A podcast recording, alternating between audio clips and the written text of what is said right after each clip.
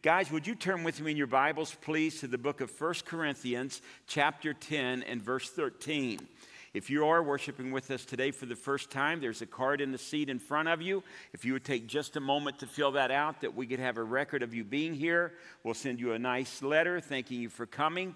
And give us your email address so we can keep you up on some neat things coming up in the days ahead.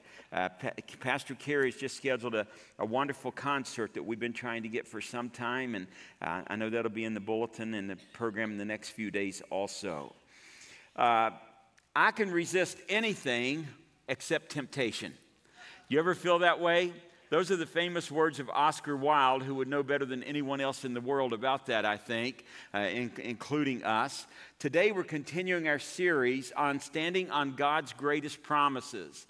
And if you were here a week ago, I shared with you how in the Bible search engines, YouVersion, Good News Version, people looked up certain Bible verses and they counted at the end of each year, they give a total of the most topics and the most Bible verses that are researched and looked up. And last week we dealt with guilt. That's the fourth um, thing that's looked up more than anything else on these Bible search engines. The third thing was temptation, and that's the topic that we're going with today. What does God's Word say to us about temptation? Well, C.S. Lewis, the scholar, said, No man knows how bad he is until he has tried to be good. Well, Oscar Wilde certainly wasn't wrong. We chuckle at what he said when he said, I can resist anything except temptation, because we all feel the pull of temptation. I, I, the older I get, the more I understand that temptation is something that you will never outgrow. It may come in different forms and fashions. How you were tempted when you were a teenager or a middle aged person or an older person may be different from time to time, but it is relentless. It comes at us on a regular basis and I believe that will happen the rest of our lives. One man went forward at a men's conference to deal with temptation in his life. It had been one of those great retreats where challenges were made, and he stood up to deal with the temptation he struggled with. And as he stood in front of the prayer counselor to really to pray about it, he said, This is the easy part, praying about it. The hard part is dealing with it. It's after we pray the prayer. It's after we leave the building where the songs are lifted to the heavens and we hear the word of God going forward. Well, in this series, Standing on the Promises, as we looked at God's promise of removing all the sin stain from us. And isn't that a wonderful promise that nothing can lay hold on us? Notice on the screen the verse Isaiah 118 says, Come now, let us reason together, says the Lord. Though your sins be as scarlet, they shall be white as wool that hope and that promise that the things that we've done in the past can be forgiven. We talked about that last Sunday. But today we come to the second promise, and that's God's answer to the problem of temptation. I've titled the message today, one that I read somewhere, that said, You can tempt me, but if you do, or don't tempt me, but if you do, I'm ready. And the only way that we're ready is to do what God's word says to do. We don't have to be afraid of temptation. We do not have to fear the attacks of Satan as children of God, but we must be aware of them, of what's coming. And so, as we talk about God's answer to the problem of temptation, we have to understand that the reason we're all tempted is because we were all born with a sin nature. So you'll enjoy this. Look at your neighbor and say, You were born with a sin nature. Would you do that? You were born with a sin nature. And that sin nature is one that rebels against God. Notice with me what the screen says in Ephesians chapter 2 as a reminder of that and you were dead in your trespasses and sins, in which you previously walked according to the ways of this world, according to the ruler of the power of the air, the spirit now working in the disobedient. We too all previously lived among them in our fleshly desires, carrying out the inclinations of our flesh and thoughts, and we were by nature children under, the wrath, under wrath, as the others were also. Well, that means that others before us also were under this wrath, under this fallen nature. Consider the heroes of the Bible. We talked about it in great length just a few weeks ago. We talked about Abraham lied about his wife, Sarah lied to God, Lot compromised in Sodom, Jacob cheated his brother, David committed adultery and then had a man put to death trying to cover that sin up. Peter denied Jesus Christ three times, and we can just continue with that list like we have in the past. But none of that should discourage us. But literally, it should cause us to consider our own spiritual condition. And just instead of thinking, wow, what, makes, what made them do that? The Bible compels us in 1 Corinthians 10 and verse 12, if you'll notice, Paul says, So if you think you're standing firm, be careful that you don't fall.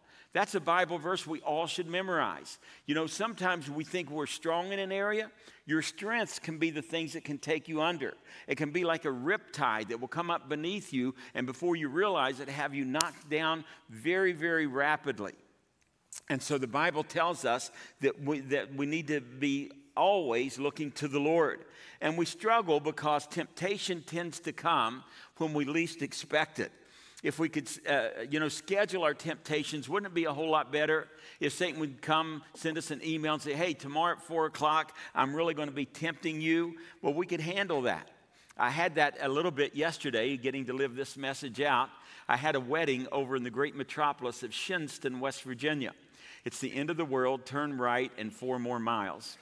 And I, I, knew that if I left early enough, I could do something I haven't been able to do yet, and that is take my granddaughter and do a two or three hour adventure, something that I thought she would enjoy.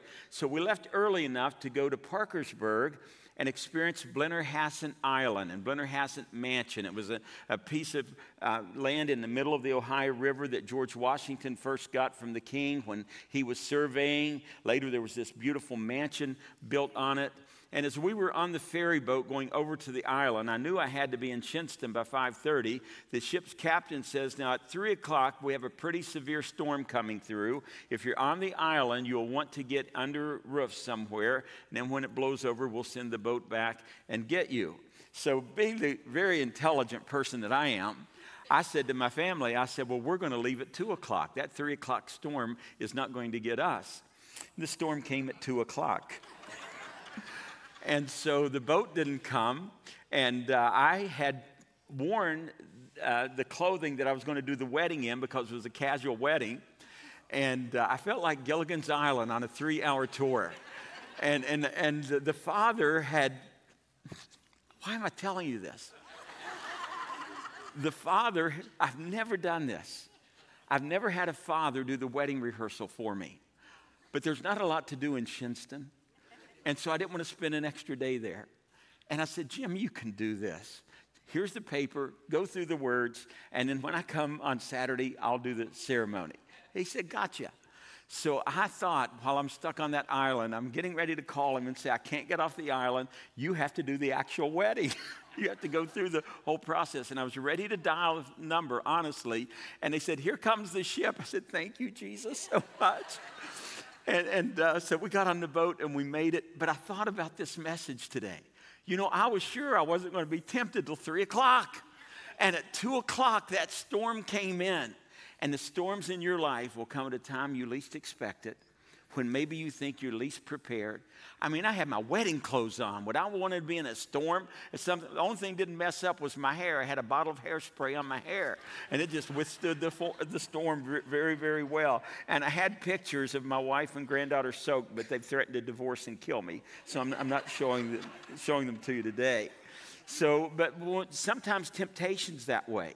Satan says, I'm going to tempt you at four o'clock in the afternoon, but if those wrong thoughts, if that desire that is of the flesh that Satan can place in your heart comes up and it comes unannounced on a day before and our guard is down, then we're going to mess up. It's precisely at this point that 1 Corinthians 10:13 becomes so crucial and this is our verse for today.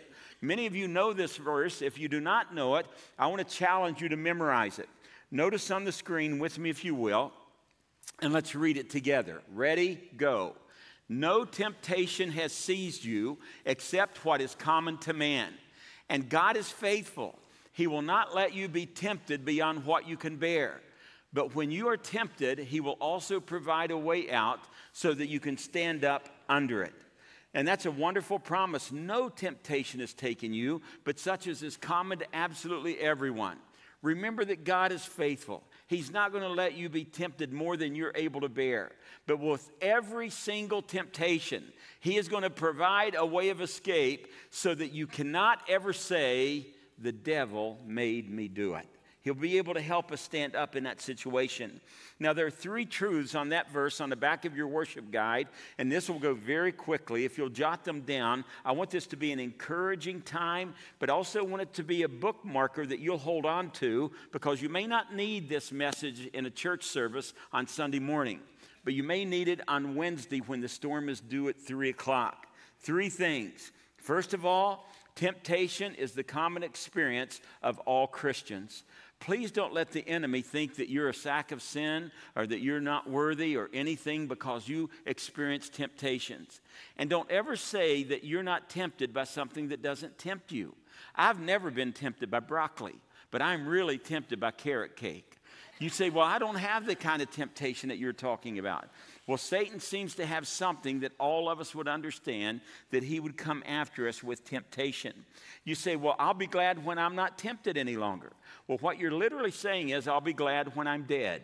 Because as long as you're living, there's going to be that propensity, there's going to be that opportunity to be tempted. You'll be tempted as long as you live. And temptation comes in many different fashions and forms over the years, but it never goes away completely. I was reading statistically how many young people are tempted to have sex outside of marriage. And I was so amazed to read the statistics in the state of Florida and Arizona where all the retired people are and their temptation to have sex outside of marriage. And it's showing up with sexually transmitted diseases in numbers that our nation has ever heard of from old people in the United States, middle aged adults, whatever the temptation in that area is in your life. But temptation is common for Christians. That's why sometimes we read about Christian leaders falling and we say how terrible that person is, literally how human that person is. That is something that could happen to each one of us. There go I, but for the grace of God is the mindset we should all adopt. The second thing I want you to know is that God will not allow you to be put in a situation where you must give in to sin. Don't ever think that. God didn't put you there. Maybe you put yourself there, but God doesn't do that. The pressure can be enormous. I, I can't understand some of the difficult things maybe that you've gone through. But trust me, God always will provide a way out sooner or later. You're to stand. That's why Paul said in Ephesians, having done all to stand, then stand. When you do everything that God calls you to do, then just stand there and take the, the winds and the storm as it comes forward. The third thing that I want you to see is that God's way out does not necessarily remove you from the temptation. The temptation may not go away, but it will always put you in a position to endure it with grace. God's strength and God's way and God's will is such that whatever temptation I have to face, that you have to face, we can withstand that with strength and with God's grace. And in the midst of withstanding that temptation of another person, of another situation, your testimony can be used of God to help lead them to the Lord. They'll be able to say the way that he handled that or she handled that, or the way they turned me down when I tried to make a move, or when they I made that business deal to them that was a little bit shady and they backed away from it. Their testimony was something that is impacting me as I consider spiritual things. And sometimes, have you found this to be true? You'll be tempted by the thing, same things over and over again. It'll come and it'll leave. It'll come back and then, and then it'll leave for a while. I'm always, I hate to say encouraged, but I find solace in the fact in Matthew chapter 4 when Jesus was tempted by Satan the Bible says, after all the things that Satan did to Jesus, bow down and worship me, turn the bread, the stone into bread, all of those things, it says, then Satan departed from Jesus for a while. And if Satan was going to tempt Jesus Christ, he's going to tempt us. It's going to be something that happens. And, and Hebrews 4 reminds us that Jesus Christ is the only one without sin. But there's something that Jesus went through that we all go through, and that's temptation. Even Jesus was tempted. You ought to jot that down somewhere. Even Jesus was tempted. We all go through that. And so it's never okay to say, the devil made me do it. Like Eve in the garden, we choose to eat the forbidden fruit. I know that you remember the horror of September the 11th, 2001, in our nation, where 17 or so terrorists brought down over 3,000, 3,500 lives in New York City and at the Pentagon and in Pennsylvania. It was a horrible, horrible day in our lives. When President Bush addressed the nation after that, he made a statement like, if we don't take the war to them, it's going to be coming to us. And the military adopted a phrase they began using called forward leaning defense. And a forward leaning defense means that you move first, that you are uh, you're not the aggressor, but you're so prepared rather than being blindsided like they were before. I want you to know that spiritually, that's the mindset that would please the Lord. The Apostle Peter would agree with, with that. Remember what he said in 1 Peter 5 8? Peter says, Stay alert, watch out for your great enemy, the devil. He prowls around like a roaring lion looking for someone to devour. And, and the devil is hungry, and you are on the menu, and I am on the menu. And Satan's number one tool is not money, it is not sex, it is not uh, anything you can imagine other than the word discouragement.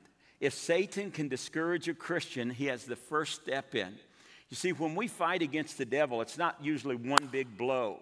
It's usually death by a thousand paper cuts, one little thing at a time, another little thing at a time. And then discouragement can set in in our lives. And he's already won if he can get you to drop your weapons and walk off the battlefield.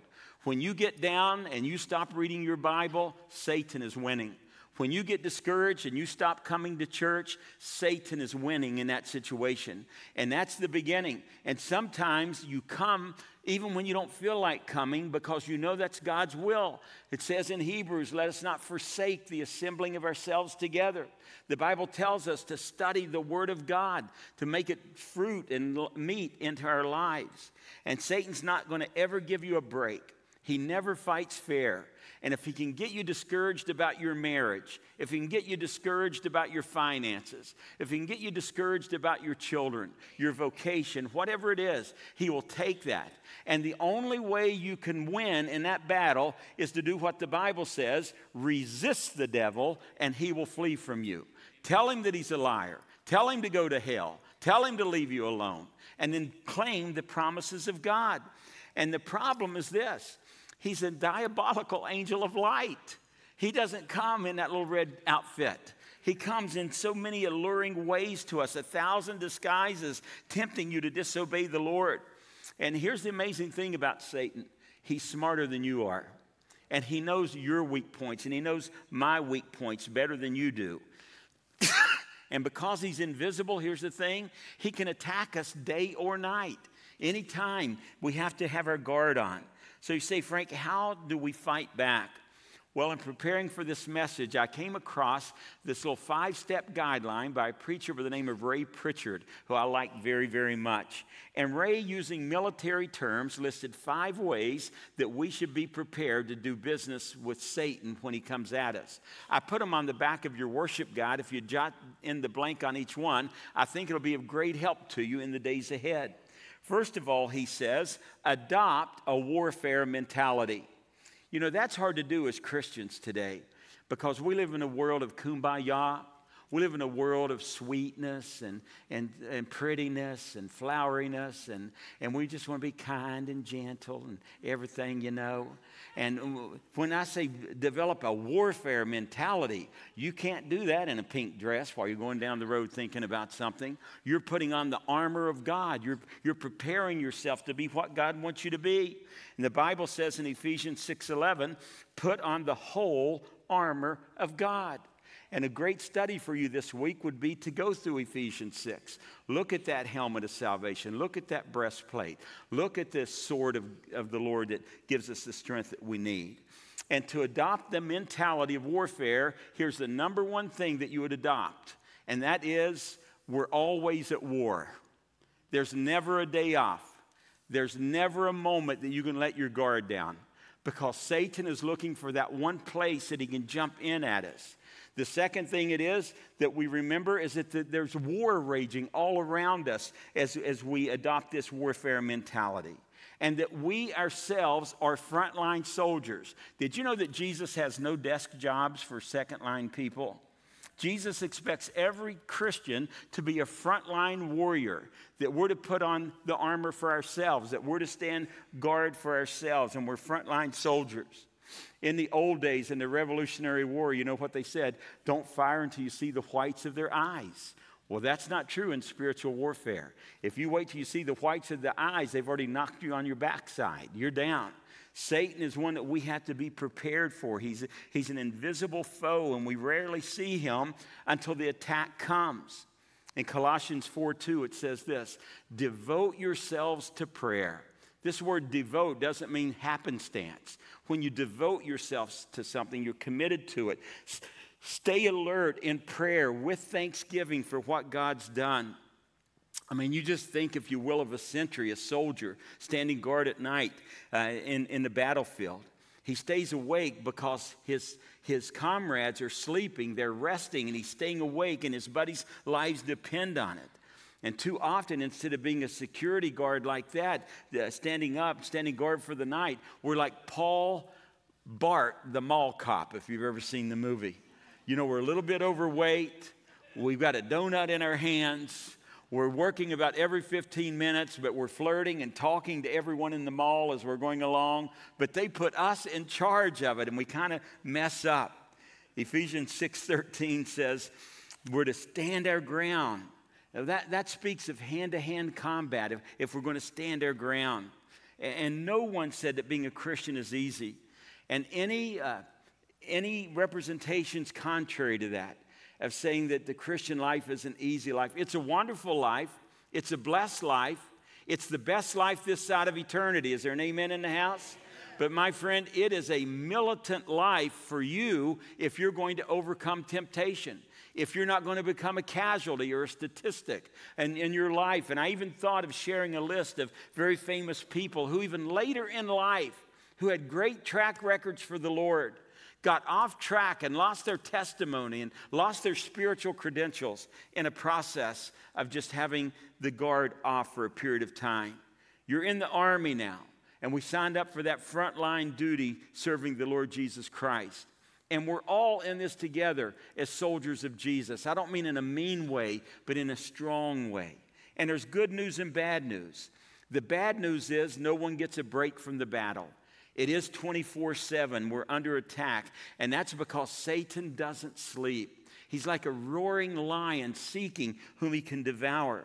But the good news is this God has provided everything that we need that's necessary that we can fight and win every single battle that Satan puts toward us. You believe that? Say amen. God's given us everything that we need. Don't feel like that you're defeated or you're being defeated. God gives us the, the, the, the tools necessary. And part of those tools is, first of all, develop a military mindset. The second thing, and this is very important, it's where it gets personal, is to confess Christ openly. When you let everyone in your perimeter know that you're a child of God, the testimony goes out clear. There's no mistake that, that, that anyone would know that you're not a Christ follower. In other words, if you're going to be a Christian, be one. Don't just be one on Sunday morning, but be one. And you've got to make up your mind because a person that tries to have it both ways will always end up being destroyed. The Bible says a double minded man is unstable in all of his ways. Let not that man think that he will receive anything from the Lord. Uh, compromise always leads to destruction in the spiritual realm. The moment you begin to compromise, you lose the stability and the joy of your testimony. I know that from experience. Here's a great verse that I want to share with you. In Matthew 10, Jesus was speaking. He said, Therefore, everyone who will acknowledge me before men, I will also acknowledge him before my Father in heaven. But whoever denies me before men, I will also deny him before my Father in heaven. You know, in many churches years ago, either in confirmation or baptism class or whatever, in the church that I grew up in, baptismal candidates, some of you are old enough maybe you remember this, we were asked the question Do you renounce the devil and all of his works? And that was used as a regular format before we were baptized. And it's probably a good thing that we should ask ourselves on a daily basis Do you renounce the devil and all of his works? Well, we often wonder how we would respond if we were ever put in that situation. If our faith was put to the test, would we have the courage of our convictions? Would we be able to handle it? Or, or would we give in to save our life? For our brothers and sisters that live in places like China, I think if the, if the veil is ever poured back on the persecution that's really taking place in China, it would startle every one of us. What's happening in India, what's happening in parts of the Middle East, that question is not theoretical, what they're going to do when they're under pressure. I read of four young teenagers in, a, in an Islamic community where they were put uh, out in the town square and they were told they had to recant Jesus Christ and say a sentence. And if they said that sentence, it was analogous to saying, I believe in Islam. I accept Muhammad as my follower.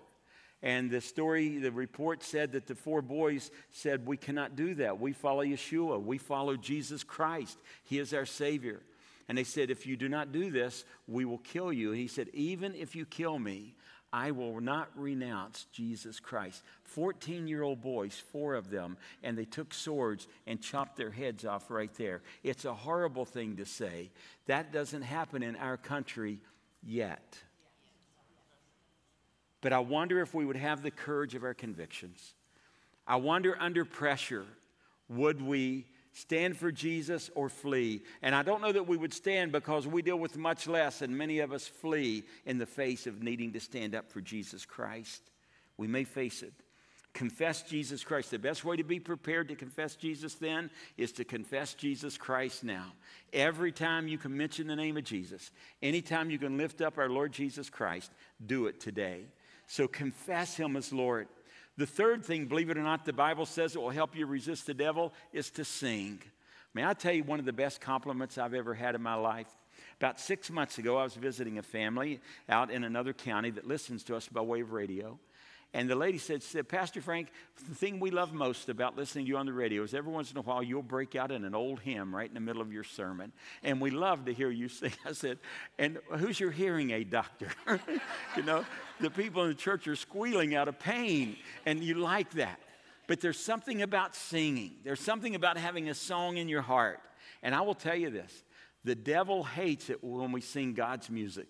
The devil hates it because of the joy that's there that lifts up our heart and restores our faith.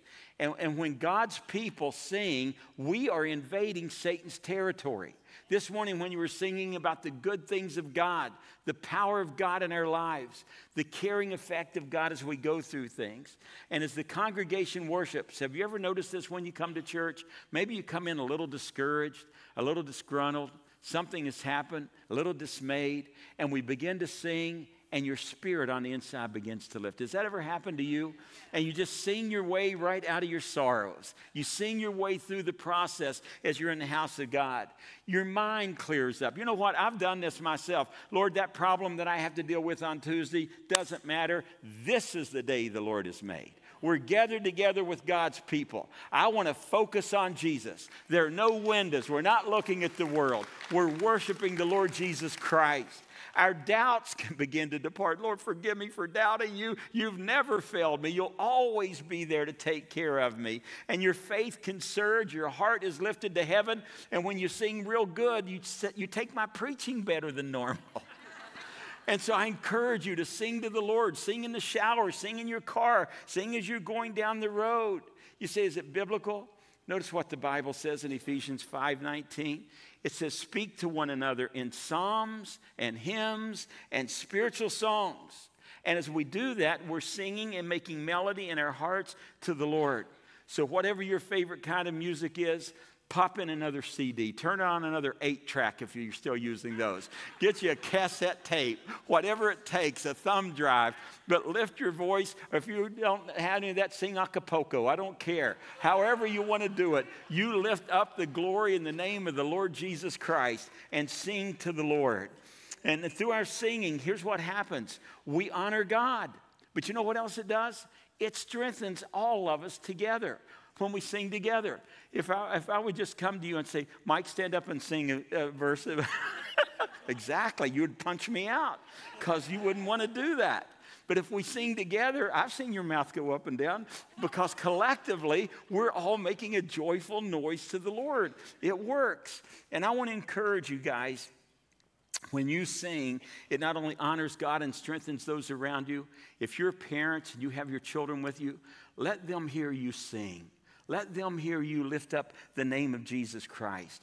Wherever you're at, walking or, uh, as I said, riding a bike in the shower, you sing. Go ahead. It drives the devil nuts for you to sing, Jesus loves me, this I know, for the Bible tells me so. And so just lift those things up to the Lord.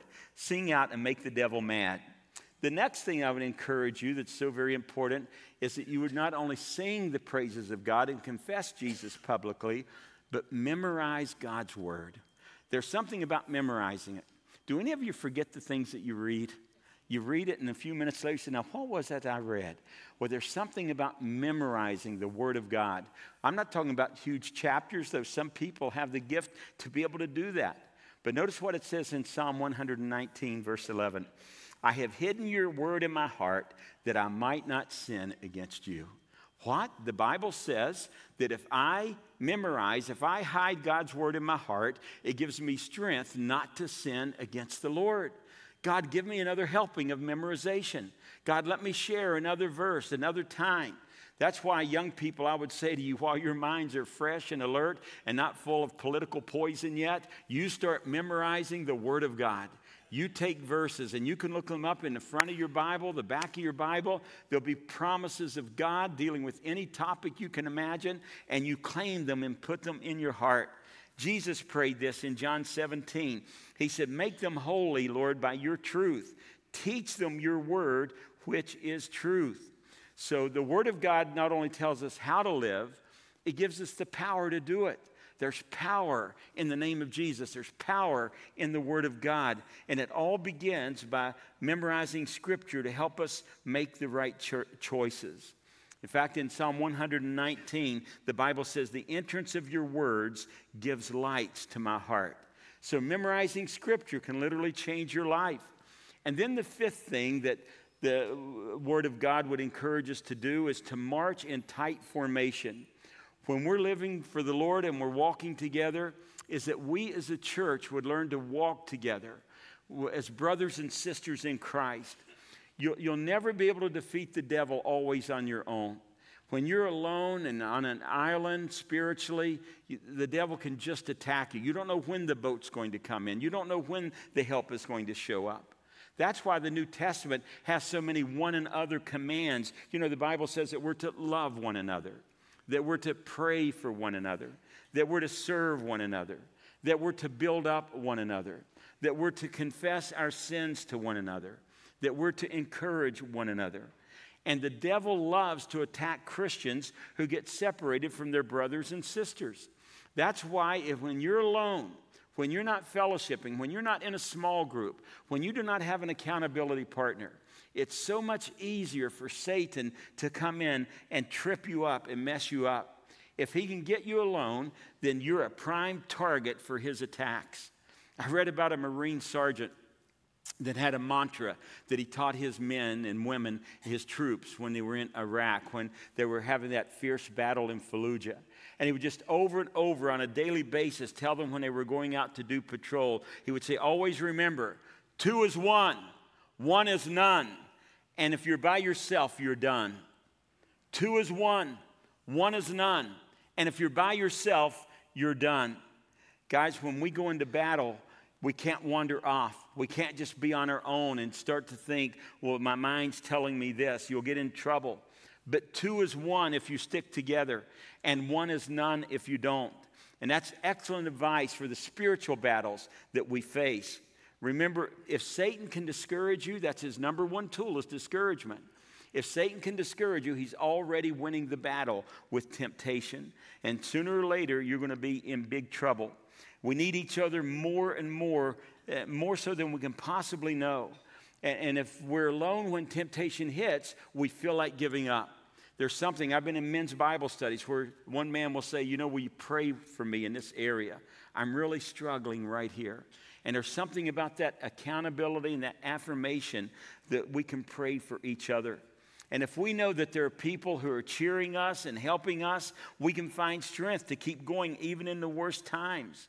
So let remind you remind you of a few things.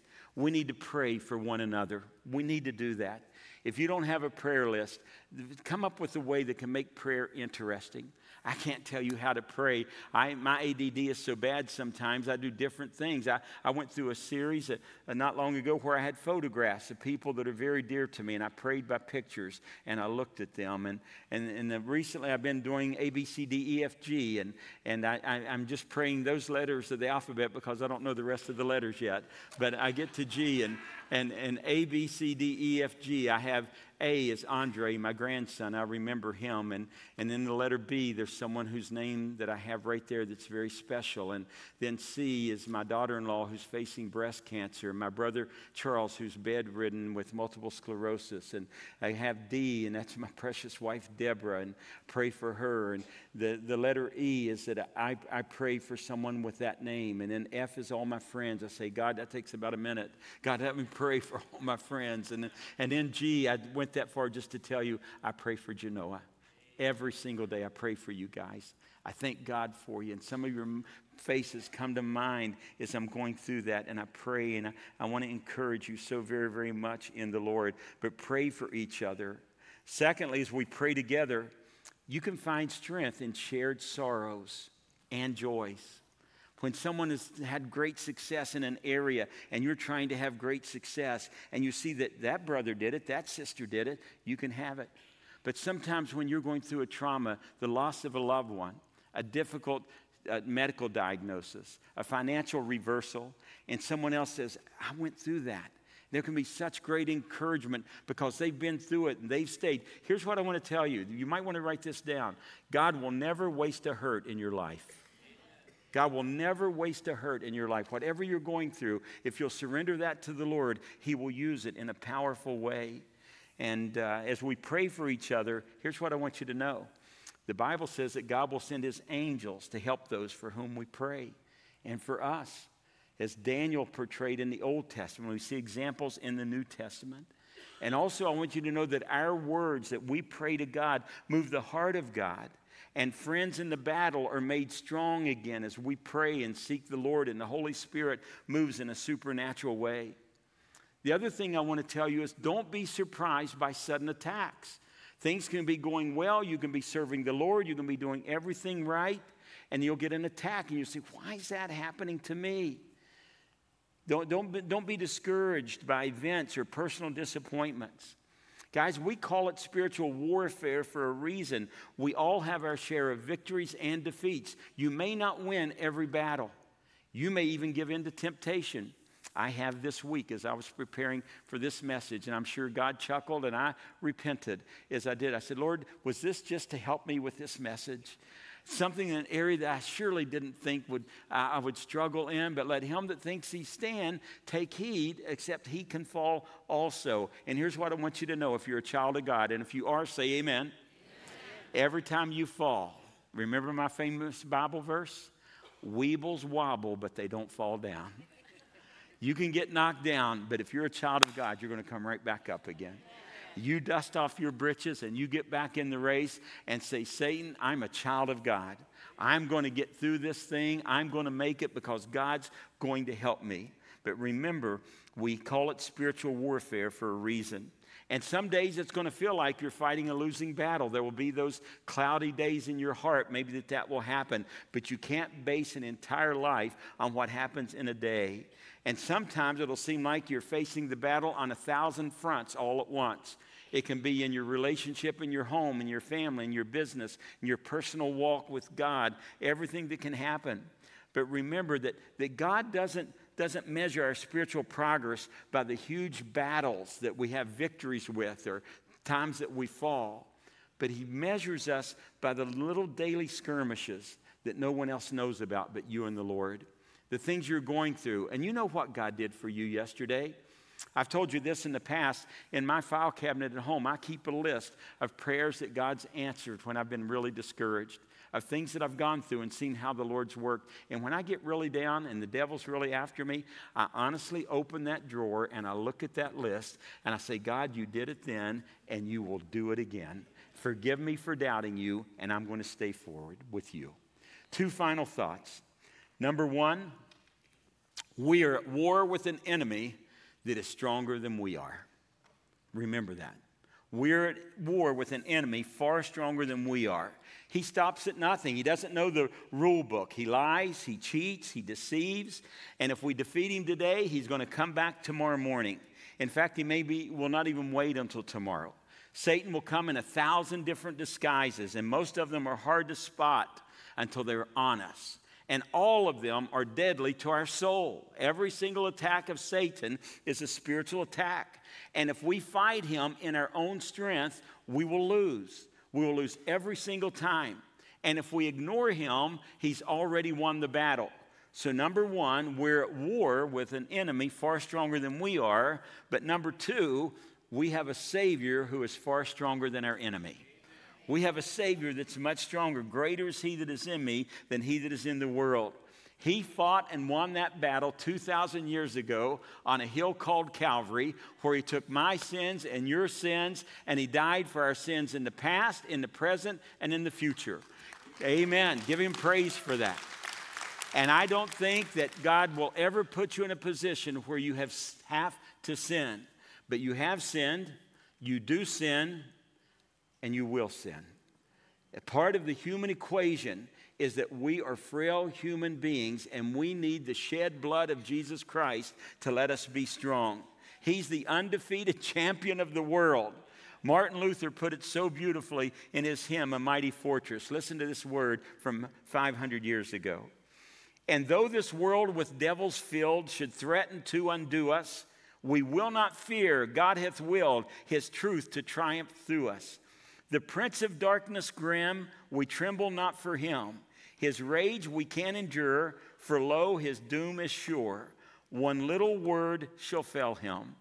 And what's that one little word that will, word that will fell him? It is the name of Jesus. The word Jesus is the greatest thing that we have. And the cross proved our Lord is the victor over death, defeat, everything that could happen. And that's where our study of temptation comes to an end on a very victorious note today that you can overcome temptation. Guilt, Jesus died for. Temptation is something we can be equipped for and resist. And the big promise is when you feel like giving in to anger or lust or greed or any of a thousand sins, remember this you have a way out. Take that way out and you never have to look back. Are you under attack from the enemy this morning? Never give up. Do you feel like quitting? Never give up. Are you fighting for your marriage? Don't you dare give up. Are you trying to be strong in the face of temptation? Never give up. Are you discouraged about your children? Never give up.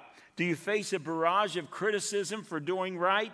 Never give up. Are you tired of the daily struggle? Never give up. Are you tempted to quit? Have you already fallen? Pick up your armor and get back in the battle because so great is our Lord that He will give us strength if we'll stand and fight. The Lord is on our side. Amen. Give him praise. And so here's the easy part. The easy part is for you to commit today, Lord, I'm going to live for you. I want to be aware that I'm a, I'm a soldier on the front line with you. The hard part is to live it when we leave this building today. I always say it's not how high you jump when you're in the church service, but it's how straight you walk when you hit the ground and leave the building. I want you to be able to leave here knowing the goodness of God and the strength of God. And we're going to sing a worship song together as we talk about singing for strength. And I want you to stand with me, if you would, please, as we prepare to sing this wonderful song, that God would prepare our hearts to help us be the people that He wants us to be. And if you're here today or you're watching by way of live stream or listening on the radio across the state of Ohio, if you do not know Jesus Christ as your personal Savior, The great news is, is that you can break the bonds of the world. You can break the bond of Satan in your life by accepting Jesus Christ as your personal Savior. In a moment of time, everything, every sin that you've ever committed is forgiven and under the blood of Jesus Christ. Every hope that you would want to have for the future and eternity is fulfilled in the person of Jesus Christ. The Bible says if we confess with our mouth and believe in our heart that we will be saved. Would you confess Jesus Christ today? Would you accept him in your heart?